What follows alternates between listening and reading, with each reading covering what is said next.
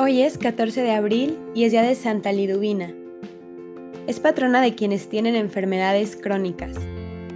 Liduvina nació en Schiedam, Holanda, en 1380. Su padre era muy pobre y tenía por oficio el de celador o cuidador de fincas. Hasta los 15 años, Liduvina era una muchacha como las demás, alegre, simpática, buena y muy bonita. Pero en aquel año su vida cambió completamente. Un día, después de jugar con sus amigos, iban a patinar y en el camino cayó en el hielo partiéndose la columna vertebral. La pobre muchacha empezó desde entonces un horroroso martirio. Continuos vómitos, jaquecas, fiebre intermitente y dolores por todo el cuerpo la martirizaban todo el día. En ninguna posición podía descansar. La altísima fiebre le producía una sed insaciable. Los médicos declararon que su enfermedad no tenía remedio Liduvina se desesperaba en esa cama inmóvil, y cuando veía a sus compañeras correr y reír, se ponía a llorar y a preguntar a Dios por qué le había permitido tan horrible martirio. Pero un día Dios le dio un gran regalo. Nombraron de párroco de su pueblo a un verdadero santo, el padre Pot. Este virtuoso sacerdote lo primero que hizo fue recordarle que Dios al árbol que más lo quiere, más lo poda, para que produzca mayor fruto, y a los hijos que más ama, más los hace sufrir le colocó enfrente de la cama un crucifijo, pidiéndole que de vez en cuando mirara a Jesús crucificado y se comparara con él, y pensara que si Cristo sufrió tanto, debe ser que el sufrimiento lleva a la santidad. En adelante ya no volvió más a pedir a Dios que le quitara sus sufrimientos, sino que se dedicó a pedir a nuestro Señor que le diera valor y amor para sufrir como Jesús por la conversión de los pecadores y la salvación de las almas. Santa Liduvina llegó a amar de tal manera sus sufrimientos que repetía, si bastara rezar una pequeña oración para que se me fueran mis dolores, no la rezaría. Descubrió que su vocación era ofrecer sus padecimientos por la conversión de los pecadores. Se dedicó a meditar fuertemente en la pasión y muerte de Jesús, y en adelante sus sufrimientos se le convirtieron en una fuente de gozo espiritual y en su arma y su red para apartar pecadores del camino hacia el infierno y llevarlos hacia el cielo. Decía que la Sagrada Comunión y la meditación en la pasión de nuestro Señor eran las dos fuentes que le concederían valor, alegría y paz. La enfermedad fue invadiendo todo su cuerpo. Una llaga le fue destrozando la piel. Perdió la vista por un ojo y el otro se le volvió tan sensible a la luz que no soportaba ni siquiera el reflejo de la llama de una vela. Estaba completamente paralizada y solamente podía mover un poco el brazo izquierdo. En los fríos terribles del invierno de Holanda, quedaba a veces en tal estado de enfriamiento que sus lágrimas se le congelaban en la mejilla.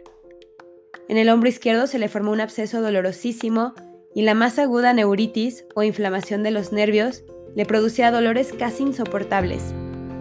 Pero nadie la veía triste o desanimada, sino todo lo contrario, feliz por lograr sufrir por amor a Cristo y por la conversión de los pecadores. Y cosa rara, a pesar de que su enfermedad era tan destructora, se sentía a su alrededor un aroma agradable y que llenaba el alma de deseos de rezar y de meditar. En 1421, o sea 12 años antes de su muerte, las autoridades civiles de Shedam, su pueblo, publicaron un documento que decía, Certificamos por las declaraciones de muchos testigos presenciales que durante los últimos siete años, Liduvina no ha comido ni bebido nada y que así lo hace actualmente. Vive únicamente de la Sagrada Comunión que recibe. Santa Liduvina, paralizada y sufriendo espantosamente en su lecho de enferma, recibió de Dios los dones de anunciar el futuro a muchas personas y de curar a numerosos enfermos orando por ellos.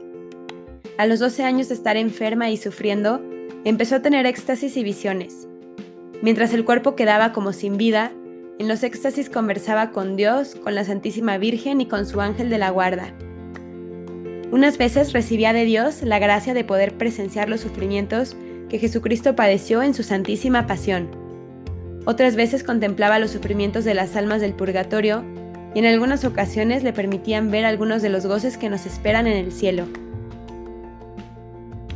Dicen los que escribieron su biografía que después de cada éxtasis se afirmaba más y más en su vocación de salvar almas por medio de sufrimiento ofrecidos a Dios y que al finalizar cada una de estas visiones aumentaban los dolores de sus enfermedades pero aumentaba también el amor con el que ofrecía todo por nuestro Señor.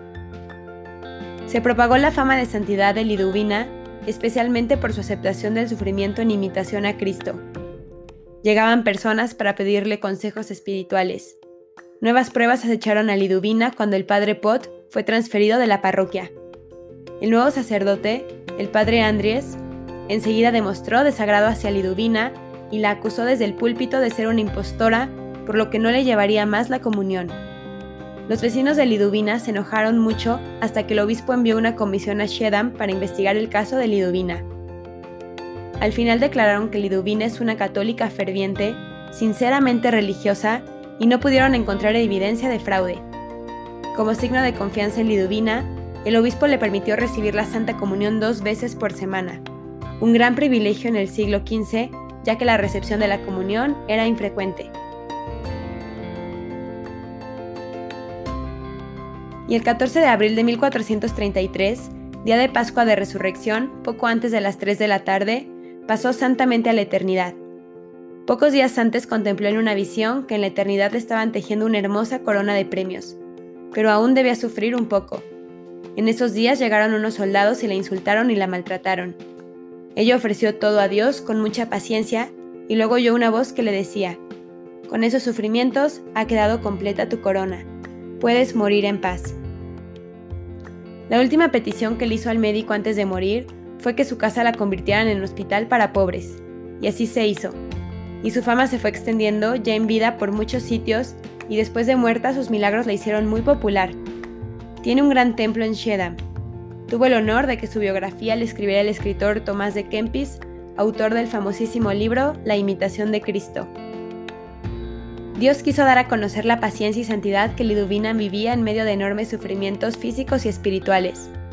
Su tumba se convirtió en lugar de peregrinación, ejemplo de entrega a Dios en el sufrimiento y el rechazo. Santa Liduvina, alcánzanos de Dios la gracia de aceptar con paciencia nuestros sufrimientos como pago por nuestros pecados y para conseguir la conversión y salvación de muchos pecadores. Amén. Santa Liduvina, ruega por nosotros.